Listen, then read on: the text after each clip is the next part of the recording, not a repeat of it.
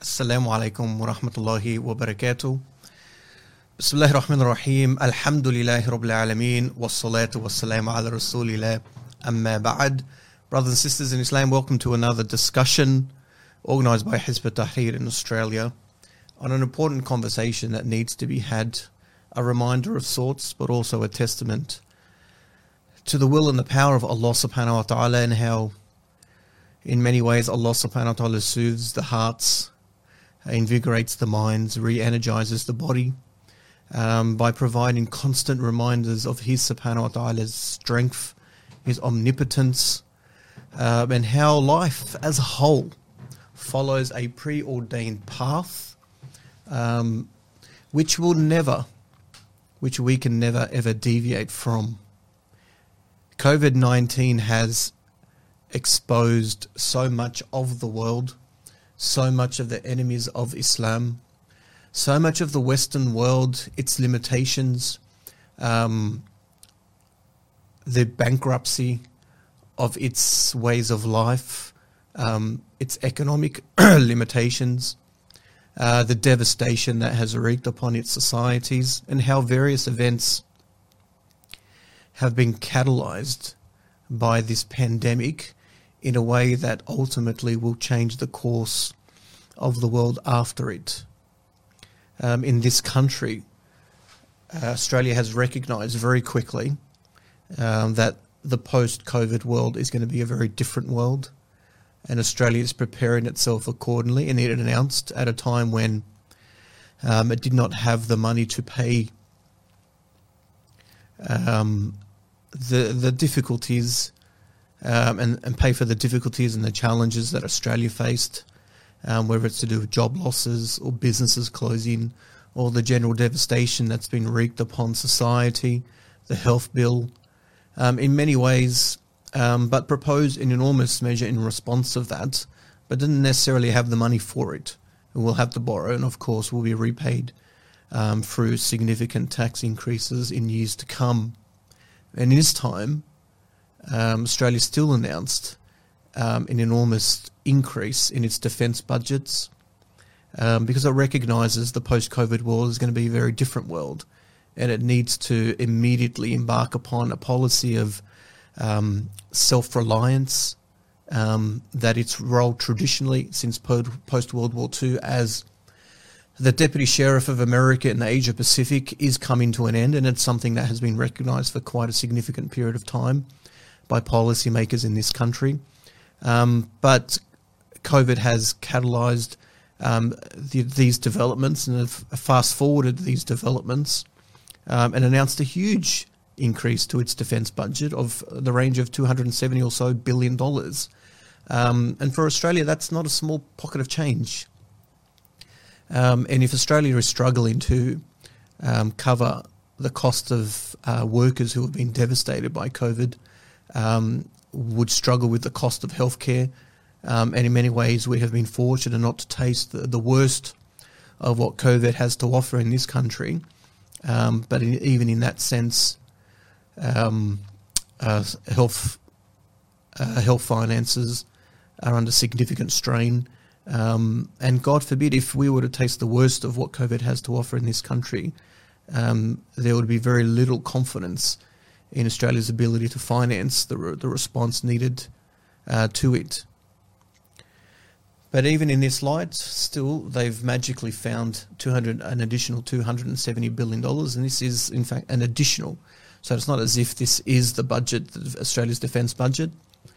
Uh, but notwithstanding, Australia's made very significant choices, as will every other country, um, faced with a crisis that's wreaked economic devastation, amongst other things. Australia has prioritised its security interests, um, and there is a reason for that. And I suspect every country will aim to do the same um, if they have the financial capacity to do so. And that's a very big if. Um, in many ways, Australia has always been described as the lucky country, and in many ways, it absolutely is. Um, primarily for the simple fact that it's living off a gold mine. Um, all the natural resources in this country, in the arable land, um, an enormous agricultural industry that's born out of that. Um, in many ways, we've been deeply privileged um, and have been able to respond to global crises in ways that other countries don't have the luxury to. Um, Europe is a prime example of that, and, and America, despite its riches, is another clear example of that, uh, where they simply are not coping. They don't have the capacity to respond in any meaningful sense. Um, and this crisis, this pandemic, has wreaked absolute havoc. Now, given all of this, there are some serious questions at play here. As a Muslim, I think for many years, you know, we would think for many years that we've lived under the yoke of colonialism. We are still a product of that, um, despite its changing forms over time. Um, many of us have held the view that uh, the stranglehold of the kuffar over us is so strong to the extent that uh, we become defeated, um, refusing to believe um, out of this defeatism that circumstances can be changed through our hands. Uh, whilst we believe in the power and the will of Allah subhanahu wa ta'ala, uh, we have difficulty in uh, materializing this conceptualization, um, and this is reflected in how we inform our activism, or in many ways and in many circles, run away from this form of activism. What colonialism has brought to the Muslim world and continues to to bring in the Muslim world is nothing short of complete and utter devastation in every conceivable way on every single level. Economic, political, cultural, uh, educational, judicial, in every sense of the word. Uh, but circumstances don't remain the same. Uh, they've never remained the same for any extended period of time. And even in the Muslim history, we understand, despite the greatness of the Islamic expansion and the greatness of the civilization that was born out of that, even our time came to an end. Um, and along the way, we were tested in very significant ways. Um, and there is a reason for all of that. And Allah subhanahu wa ta'ala tests us against one another. And we know that um, as one of our foundational beliefs in Islam, how our iman will constantly be tested and our position in front of Allah subhanahu wa ta'ala will always be tested as individuals and as an ummah.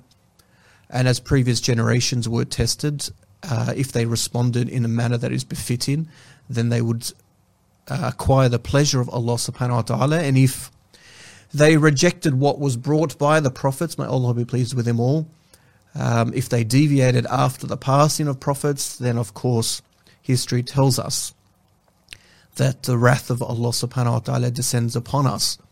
So those who ascribe to the uh, to the revelation and hold on to it um, will be rewarded with the pleasure of Allah subhanahu wa ta'ala, and this will be manifested in the worldly life and in the afterlife. And those who turn their back or become negligent, which was our case, um, negligent of their responsibilities, negligent in the implementation of their deen, uh, negligent in responding to the trials that are that are thrown at them, negligent in the efforts of the kuffar to undermine them, to occupy them. Uh, these are not small tales, and our history is replete with them, and there are important lessons for that When Allah subhanahu wa ta'ala reminds us in many, many places, in one place, in Surah Al-A'raf, I believe, وَلِكُلِّ أُمَّةٍ أَجَلًا for every nation, for every people, there is a time appointed. And this concept of ajal applies to us as individuals, as mere mortals, and applies to us as nations and civilizations. When Allah subhanahu wa ta'ala reminds us of this point, that every single nation, every single people will have a term that is fixed and that is appointed um, like ourselves as as individuals, will we will be granted life at one point, and that life will be taken away from us. And as civilizations, we will come to birth, uh, we will be allowed to grow, and if circumstances um, change accordingly, uh, then Allah Subhanahu wa Taala will see to see to our death. And the Ummah experience this as much as those who who who don't or have never accepted the revelation. And that's an important reminder. And it's a scary one. But at the same time, we should take it as a mode of confidence. It should rekindle our spirit because dis- despite the difficulty of the circumstances we face as an ummah and have faced for some considerable time, centuries in fact, we should be under no illusion that these poor circumstances will remain forever, or that there genuinely is no hope, no respite, or that change could never really happen. These ideas cannot enter the mind of any Muslim who believes firmly in the power and the will of Allah subhanahu wa ta'ala and in infinite justice that He subhanahu wa ta'ala will, will instruct. The post COVID world that is about to emerge is going to be radically different uh, to the world that existed before it. Now, there are many fault lines uh, that for a long time have been revealing themselves, have been have be, have been becoming much more apparent. Um, certain political realities in the world um, force things to go faster, and in some cases have the opposite effect. Uh, but one of the largest and most significant considerations for us as Muslims is how not just the fact that the West had successfully occupied the entirety of the Muslim world and successfully remodeled it um, in a way that serves the interests of the West, but the West was successful in imposing itself not just over the Muslim world, but the entire world. Um, and they erected international architecture uh, that did the bidding of these colonialist states, um, the UN, the IMF, the World Bank, and other institutions. Uh, but for a long time had been tested because the circumstances which gave birth to these institutions don't necessarily exist in the same way or to the same degree um, as they did at the time of their establishment. So they serve their purpose, but they are no longer serving their purpose. And you see this very clearly with the abandonment of these institutions by the very countries that established them. Uh, the antagonism that we see in many instances, uh, for instance, at the UN, between America and Europe, or between America and China, um, and, and, other dynamics that play there. Uh, the the I can't even say gradual withdrawal, but the uh, the very direct and violent withdrawal of America from the UN, from its bodies, uh, from the very concept of international law. Um, these are not insignificant steps. America withdrawing its funding for the WHO in the middle of a pandemic, a global pandemic, is not a small development. Uh, America refusing uh, to accept the legitimacy of the International Criminal Court, for instance, is not an insignificant step. Uh, the UN, uh, Europe proposing, primarily through Germany and France, of an alternative to NATO, of a of an exclusively European military force, and initiating the nascent steps to make that a reality is not an insignificant step. The emergence of China as a major player in the world, again, is not an insignificant step. Uh, the, the ability of other countries, led by China, to push alternative currencies to the US dollar, again, not an insignificant development. The emergence of cryptocurrencies, not an insignificant development. What we are witnessing and what will accelerate in a post-COVID world is not just the fracturing of the international institutions with which we are mostly familiar, but we are witnessing, we will witness the, the, the destruction of those institutions brought about through their neglect. And in some cases, outright hostility towards. And of course, in many instances, what would happen traditionally is that rival international institutions would emerge to replace the old ones. But we live in a time and a place where no country on the face of this earth today has that luxury, enjoys such a status and position of strength in the world such that they could possibly impose that. And the idea of like-minded states today emerging uh, cooperatively to establish uh, what will follow from the UN, uh, what will follow from the IMF, simply does not exist in the geopolitical world of today. And it certainly won't exist in a post-COVID world. The world as we know it has gone from a period of, uh, you know, after the, um, the destruction of the USSR, from a unilateral American led world uh, to a bilateral world between America and China um, to a multilateral world, and this is slowly fracturing even further. Um, the concept of internationalism, of globalization, of international law is broken not just from a political point of view, but from an ideological point of view. Uh, there's very little appetite to pursue such a such an agenda, an ideological agenda today.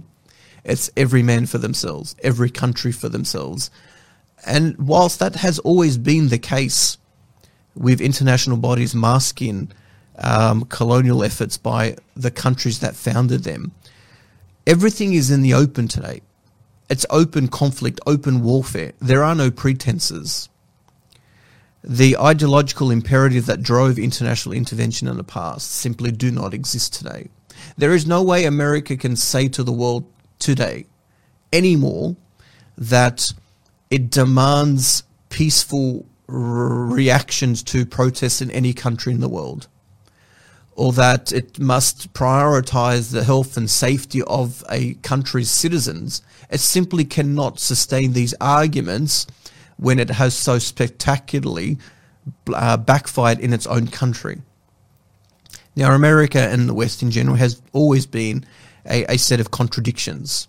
What they espouse in theory is not what they practice in reality, and this is no more evident than the experiences in the third world, including the Muslim world.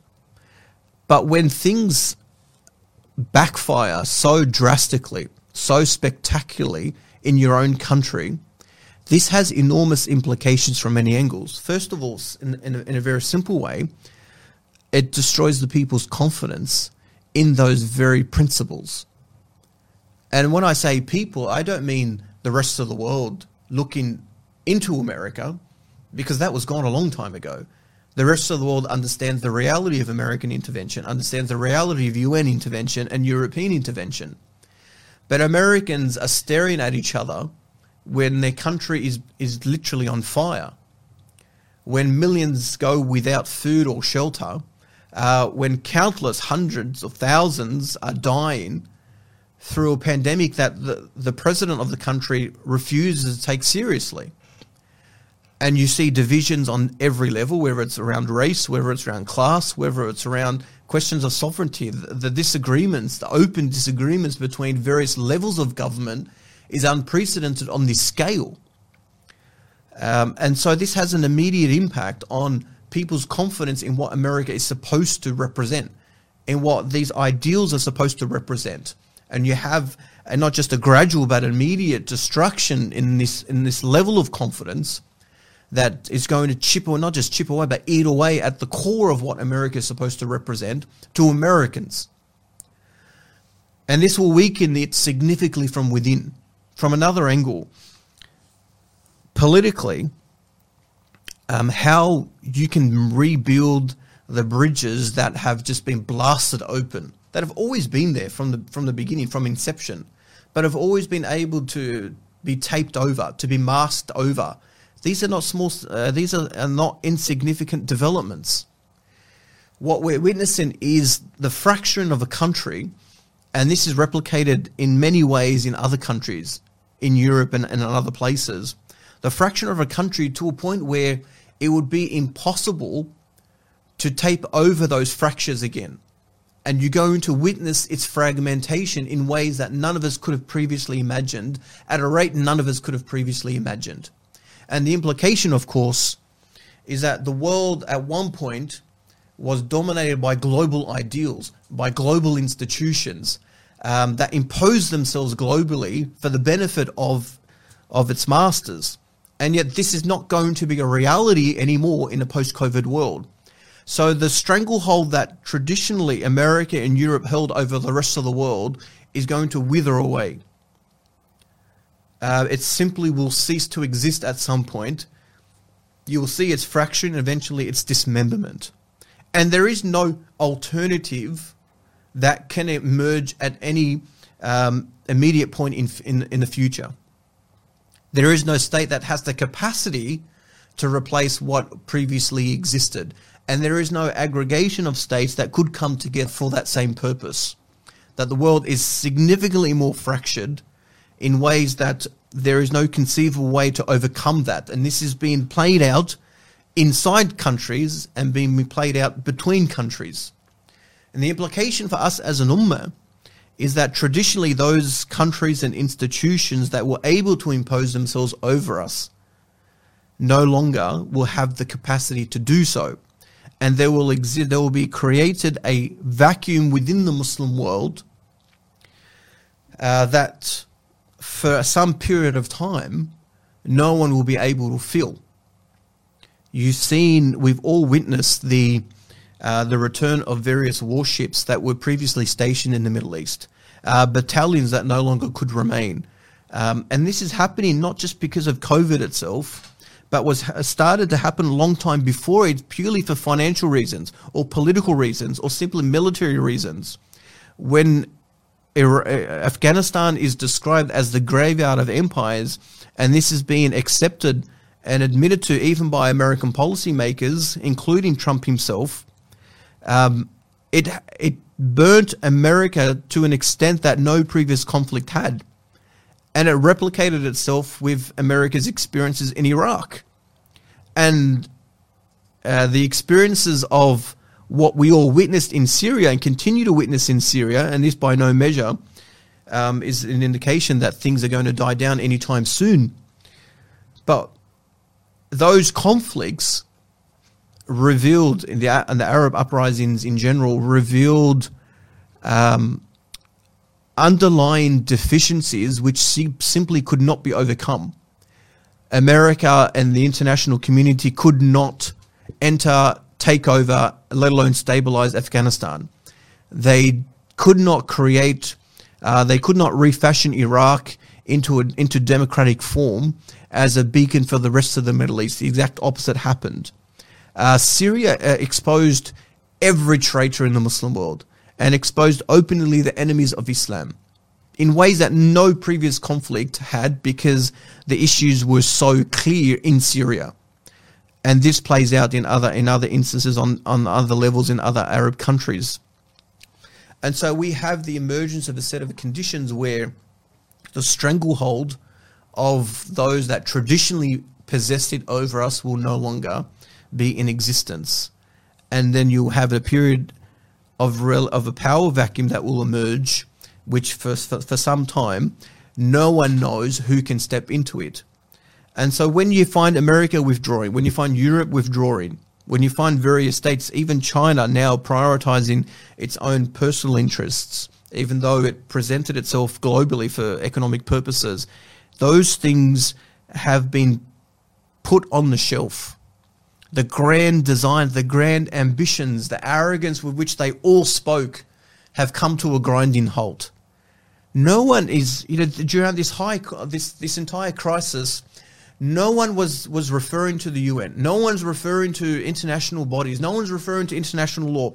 Every country turned its back on everything it, it sought to establish in the last century or more. Borders went up. The shutters went up. All of a sudden, it became about myself, myself, myself. America unashamedly prioritized its own its own condition over the rest of the world, turned its back on the world, and every country followed suit um, those that traditionally would rely on America, would rely on Europe, would rely on China, couldn't anymore. Uh, for the simple fact that they did not have the capacity to offer that assistance, um, even if it comes, even if it comes under that guise. And so, in a way, Allah Subhanahu wa Taala is telling us there are circumstances, conditions, which are beyond us. Whilst we put our effort, and we should not at any point trivialize or discount the efforts of the last decades in the Muslim world and how we, as an ummah, successfully challenged uh, what colonialism represented, what secularism represented, everything they, they brought to the Muslim world, how that was defeated ideologically. Um, how the, the rulers in the Muslim world were exposed and laid bare, and how these conflicts exposed them even more and turned the people against them even more and how the, the one of the primary ideas behind American intervention in Iraq and in other places is because they recognize and everyone recognized the frailty of Muslim rulers in the Muslim world um, and the thrones that they sit on. that they needed to reintroduce themselves militarily because they couldn't rely on them anymore politically. Um, these are no small developments. And now America is not in a position to do that. Europe is not in a position to do that. China does not have the appetite or the ambition to, to do that. Um, and the Arab rulers now are exposed and left alone. Now, this is, of course, a relative discussion. It's not as if tomorrow everything is going to crumble. But the, the, the, the enormous changes that we are witnessing is Allah subhanahu wa ta'ala telling us, despite our doubts, despite our defeatism, despite the cries and the tears and the pain, and despite the blackness of the vision in front of us, that we could not envision how these circumstances will change, how America can be defeated, how Europe can be can be forced to withdraw from the Muslim world, how China can be pushed back, you know, on the other side of the Great Wall. All of these enormous questions, how can we rid ourselves from the stranglehold of the IMF and the World Bank and the economic programs that it imposes on us, that starves us and impoverishes us, kills the countries? How, is, how would it be possible? All of these great big existential questions now being laid bare in front of us. And Allah subhanahu wa ta'ala is telling us, do your work, do your effort, and nothing stays the same. Nothing stays the same. When the Prophet wasallam uh, performed the hijrah, we have to understand that arguably the hijrah occurred at a time when the Prophet ﷺ and all the companions, the Muslims in general, were at their historically weakest point.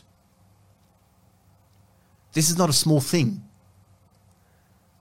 That the Quraysh went from ignoring the Prophet ﷺ to trivializing the Prophet ﷺ to inventing lies about the Prophet ﷺ to uh, engage in material responses to the Prophet ﷺ to the extent that in the end they couldn't, they could not stand in the face of the dawah and the expansion of the Islamic call that they all decided. What did they decide? They decided, they took a historical decision collectively to do something they never have done before, which was to kill one of their own. And everyone had to be in on it because everyone had to share the, the, the, responsibility of that monumental decision. But that was ultimately the nail in their own coffin without them realizing it at the time. That you go past certain points in your life as a nation which you cannot come back from. You cross certain lines, it becomes an existential mistake. And that happened with the Quraysh, as it happened with America in Iraq and Afghanistan as it happened historically with Britain when it was forced out of the Muslim world under American orders. Uh, the USSR, same place, uh, same uh, same situation.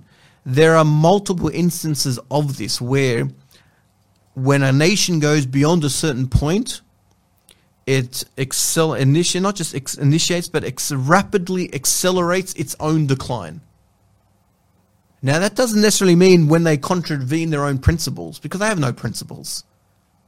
And the West has no principles apart from pragmatism. They'll push democracy and dictatorship at the same time, and they'll go to sleep very comfortably. As long as their interests are maintained, they don't care how it's maintained. The Quraysh were the same. They're the peak, they are the peak of contradiction. But even they had certain standards which they would impose upon themselves, and they contravened even that, and that was the deathbed for them. And of course, the hijrah happened soon after that, and the rest was history. But after the hijrah, what do we learn? That from a small place, um, something significant can emerge, despite the inability of anyone at the time, or even historically now in hindsight, could rationalize how that was even possible. Nobody could rationalize that. Materially, everything was against them. Uh, numbers was completely against them. Economic inequality was completely against them. On every on every material question, the Muslims were. Uh, you would have to conclude the Muslims had no ability, material ability, to affect the change that ultimately they affected. And so to us today. You think we are surrounded, we are cornered, uh, we are weak, we are divided, we are, are, are and we can list a hundred things, and a hundred percent they are all right, all of them. But as a Muslim, our calculations are not purely materialistic. When Allah subhanahu reminds us, وَلِكُلِّ أُمَّةٍ أَجَلًا For every nation, there is a time fixed that is appointed. Nothing is going to stay the same. But you know what also happened with the Quraysh, uh, with, the, with what happened after Hijrah? Who were busy with themselves for a significant period of time before the emergence of, of, of Islam in Arabia. Who were so busy with themselves that they ultimately weakened each other and created what? Created a power vacuum that would allow the Muslims to flourish beyond the Arabian Peninsula, the Romans and the Persians. Stop on this point for a minute and ask yourself when two, the two great superpowers of the time were locked in existential conflict that that had weakened themselves and they were busy internally and externally. And this proceeded for a significant period of time prior to this, uh, the emergence of Islam in Arabia. What is Allah subhanahu wa ta'ala telling us with this? That whenever we think the days are completely dark ahead of us, no. Whenever we think things are impossible, no. Whenever we think it's entirely inconceivable, entirely impractical, Allah subhanahu wa ta'ala is saying no. That they were so busy amongst themselves that they, one, they did not even take the Muslims seriously. A bunch of desert Bedouins are going to rival superpowers. And how many times have the kuffar belittled the Muslims today in the same way? And yet, ironically, uh, the reality is they spend every effort and every night trying to uh, thinking about and trying to combat uh, the re-emergence of Islam and Muslims. But both the Persians and the Romans were preoccupied, were weary, were tight, were broken, uh, were in a period of significant decline. And under those circumstances, Islam emerged in Arabia. And once we dealt with the threat of the Quraysh, we were uh, we had a, an ability to expand immediately upon the frontiers of both empires. And we did that successfully. And within a very short period of time, history had changed so significantly that we dealt ultimately what would result, uh, what would cause the deathbed of both the Persian and the Roman and the Byzantines at that time. These aren't no, these aren't small developments. These aren't just the whimsical fantasies of an ideologue who's just hoping and wishing for the best. No, these are Muslims who are doing what is required of them, what Allah subhanahu wa ta'ala has asked of them, who are preparing themselves in every way, materially, financially, militarily, spiritually, in every way, and then leaving the rest to Allah subhanahu wa ta'ala. Not allowing any room for doubt, for defeatism, um, for, for contradictions, uh, for weakness, uh, for hypocrisy. Nothing like that. This question of our belief is not an insignificant one. It is ultimately what propels us to go out in the first place. It's what propels us to stand up in the first place. Without it, what are we? As if the Quraysh would allow the Muslims to acquire any power to emerge as a rival power. As if the Kuffar today would allow us to establish a certain power, elements of power to rival them. It's never going to happen. Never has happened. And yet we see it play out in front of us that the world is becoming a lot smaller, a lot more fractured, even in this country. For a long time, Australia's been telling us Muslims that we should consider ourselves Australian first, before Muslim, put the Australian before Muslim. And they want us to accept this political identity um, and ensure that it pr- pr- prioritizes itself over our Islamic identity. And what happens as soon as there's an outbreak, a second outbreak in Victoria, what happens? Where did this conception of Australianness go overnight? We're either in this together or we're not. All of a sudden now, we are localizing the issue, and you're Victorian. Now you're Victorian, and now I'm New South Wales. I'm from New South Wales. You're from Melbourne, and I'm from Sydney. What happened just a little while ago? You're telling we're all Australian here, and a little while ago they're telling us we're all global citizens. And yet every country has turned its back on those conceptions. And this plays out inside the country and between countries. Further than that, things become even more localized. It's not the whole of Victoria. There are parts of Victoria, parts of Melbourne that are dealt with much more significantly, much more harshly than the rest. This is no big news. This has been happening since the since the white man arrived on this on on, on these shores. But it plays out again. And what is being sold to us is not what is being played to us. And so we need to appreciate that politically speaking, the arguments that we are being asked to absorb, to ascribe to, the beliefs we are asked to, to, to assume, have no grounding in reality. And I want to mention this point because if we allow our defeatism to overtake us, um, and we, we, we, we question or have doubt over when or how uh, change will come, or when or how Allah, Allah subhanahu wa ta'ala will introduce change. And that defeatism becomes so overwhelming in our minds that we start to think in terms other than Islam. We start to become pragmatic. We start to become defeated. We start to become compromising. And we start telling ourselves, you know what?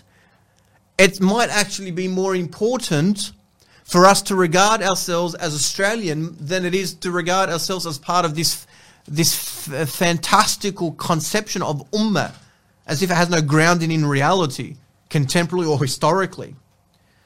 Um, but what happens when this conception becomes abandoned overnight? You know, imagine for a moment, for a long time, in Indonesia, for instance, they were told, Muslims in Indonesia were told, take your identity primarily as Indonesian. And then that country becomes dismembered. And in Greater Syria, uh, before the emergence of Lebanon and Syria as a country, take that as your identity, and then that becomes dismembered. And for a long time, Iraq and Arab nationalism intertwined, and post war invasion, now you are the Kurds, now you are the Shia, now you are the Sunni. And this plays out again and again. In Yemen, how many times have we seen the unification and its dismemberment? Dismemberment. North Yemen, South, East, West, various competing capitals. You know, the, and the funny part, of course, is that we've been asked to give our primary loyalty to a form of identification that ultimately is flimsical in nature, is temporary in the UK calls for independence. The idea of the European Union, farcical. Every country wants to bail. For a long time, we are European Muslims. All of a sudden, con- this concept of European identity is becoming smashed. Inside Europe, calls for Scottish independence, Welsh independence, uh, the, the ever going, ongoing conflict in, in Ireland. What is this conception of British anymore?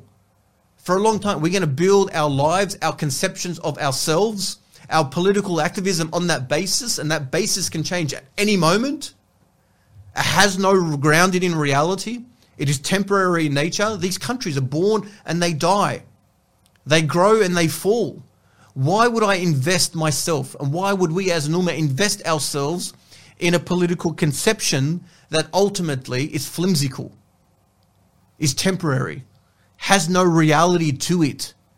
And the saddest part, of course, is that we take that over that one single thing which is permanent, which is transcendent, which is Allah subhanahu wa ta'ala, will never change, always be in existence, and yet we replace the greatest with something so, so belittling in, uh, in comparison to it. These are the circumstances we face. We are in a very significant critical phase in the world. Uh, we're in a period of of rapidly shifting dynamics. Um, we are going to witness the emergence of huge political vacuums in so many places in, in, in the world, especially in the Muslim world. Um, we are going to witness the fracturing of the world in ways we never imagined. Um, the North versus the South in America, always there. The blacks versus the whites, always going to be there. Uh, the states versus the federal, always going to be there. And this is going to become much more intense when push comes to shove in their own backyard. It's one thing to witness a conflict in some foreign land and easily dehumanize that and say that's not my issue. Let a million die. Let a few million die. It's not me. But when it happens in your own country and you're forced to choose between food or healthcare, between healthcare or employment, and this becomes a reality not just for blacks or minorities in America, but becomes a, a, a stark reality for even whites in America, and this conception of my relationship with the state and it, it being a provider for me, this is not an insignificant development. That you know, America and Europe could commit the atrocities they could for as long as they did in so many places around the world, because ultimately it was accepted by their own people because they provided for them. The rest of the world they could deprive it, but when push comes to shove in their own countries, they will not have the ability to overcome that um, not politically, not ideologically, not financially. And their ability to project themselves globally will be non existent. And we are seeing the rapid movement towards that new world with our own eyes. And so the conditions exist in the Muslim world today, as they existed at the time of the Prophet. ﷺ. You are seeing seismic changes. But remember, we are not just mere witnesses from the sidelines. We are not just observers. It is the response of the Muslim to colonialism. It is the response of the Muslims to, to what the kuffar brought to our lands, politically, culturally, economically, that has caused this chaos, um, has caused the West to, to have sleepless nights in its own capitals. The planning day and night of how to prevent the re-establishment of Islam, the re-emergence of the Khilafah, how to keep the Ummah divided, how to continually foster and develop greater fracturing and new identities and create new flags and new colors and new borders, the greater Middle East, the former Middle East, whatever country in whatever way, in whatever policy designed to keep us down. But we're up whilst the, the game is still going on, the fight is still going on, but we're up. But for a long time, we were on the floor and their, their boots were over us. But this is not the reality of the Muslim world today. We are up and we're fighting, standing up. And it's only a matter of time before we throw the sucker punch. And Allah subhanahu wa ta'ala is making that day ever closer for us, making that a reality for us and we witness that with our own eyes. Take this as a lesson. Take this as a reminder that despite all our calculations, despite all the provocations, despite all that we witness of the world, despite all the protestations, the profession, the professions of greatness, of universality, of, of, of what the West has offered us and what the, we have experienced with the West, none of it counts for naught when Allah subhanahu wa ta'ala has decided something different. These are the days in which we live, a period which no in no nation, no generation in the history of the ummah had the the privilege not just of witnessing but being a part of. We are we exist at a time when we have in our hands now the ability to create a set of conditions that no one in the history of Islam had created except the Prophet sallallahu alaihi wasallam. This is our challenge. This is our time. And this is our duty. And may Allah subhanahu wa ta'ala make that a reality through our hands. Insha'Allah. Barakallahu fikum. Wassalamu alaikum wa rahmatullahi wa barakatuh.